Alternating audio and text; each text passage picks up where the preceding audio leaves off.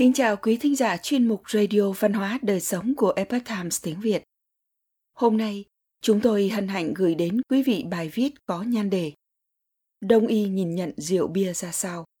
Do Linh Sa Phi thực hiện, thu ngân chuyển ngữ. Tôi đã trải nghiệm một vài loại thức uống đáng nhớ trong đời. Nhấm nháp một ly vodka Gimlet bên cạnh hồ Crater ở Oregon – hoặc thưởng thức một cốc Pinot Noir tại một vườn nho ở vùng nông thôn thung lũng Willamette.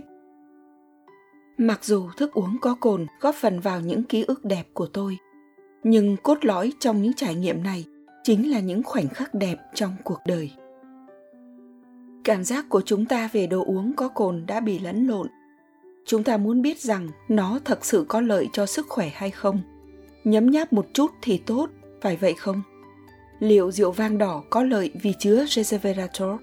Tôi có nên từ bỏ hoàn toàn việc dùng thức uống có cồn không? Nhiều nghiên cứu trên các khía cạnh khác nhau về chúng khiến chúng ta khó nhận ra nó thực sự có lợi hay hại. Đông y thì nhìn nhận rằng thức uống có cồn mang tính ôn và tích ẩm. Tình trạng tích ẩm khiến thức ăn và chất lỏng trong cơ thể không thể chuyển hóa hiệu quả. Do đó, cơ thể bị trì trệ và ứ nước tạo ra mỡ thừa, phù nề và thậm chí là chân của các vận động viên luôn trong tình trạng ẩm ướt. Tính ôn giúp cơ thể ấm lên và tràn đầy năng lượng, nhưng nó có thể khiến bạn bồn chồn, cáu kỉnh, khô rát và nóng bức. Vì thế, dưới góc nhìn đông y thì bản chất của thức uống có cồn không phải đều có hại. Bia Bia cung cấp nguồn năng lượng dồi dào, hương vị của nó pha trộn cả đắng lẫn ngọt, bia càng đắng thì càng ít tích ẩm. Nồng độ cồn trong bia quá cao có thể gây quá tải cho lách và thận cũng như hệ thống năng lượng liên quan. Nó gây rối loạn tiêu hóa và rối loạn chuyển hóa nước, ứ dịch cơ thể. Theo đông y, béo phì là do đàm thấp nhiều hay có một cách nói thú vị là bụng bia. Bia càng sẫm màu tích ẩm càng lâu hơn. Theo thời gian, tích ẩm tụ lại chuyển thành tích nhiệt trong cơ thể, dù uống bia có thể giúp bạn giải khát tức thời. Tuy nhiên, có một tin tốt, các loại bia sấm màu vị đắng thực sự có thể bổ sung năng lượng cho cơ thể, nhưng không nên xem nó như bữa ăn chính. Và bia có thể giúp chúng ta giải khát vào mùa hè hay ở những vùng khí hậu oi bức. Rượu vang. Rượu vang có tính ôn mạnh mẽ, và rượu vang đỏ giúp làm nóng cơ thể nhanh hơn rượu vang trắng vì sau khi uống một ly rượu vang đỏ, tai tôi đỏ lên và nóng bừng.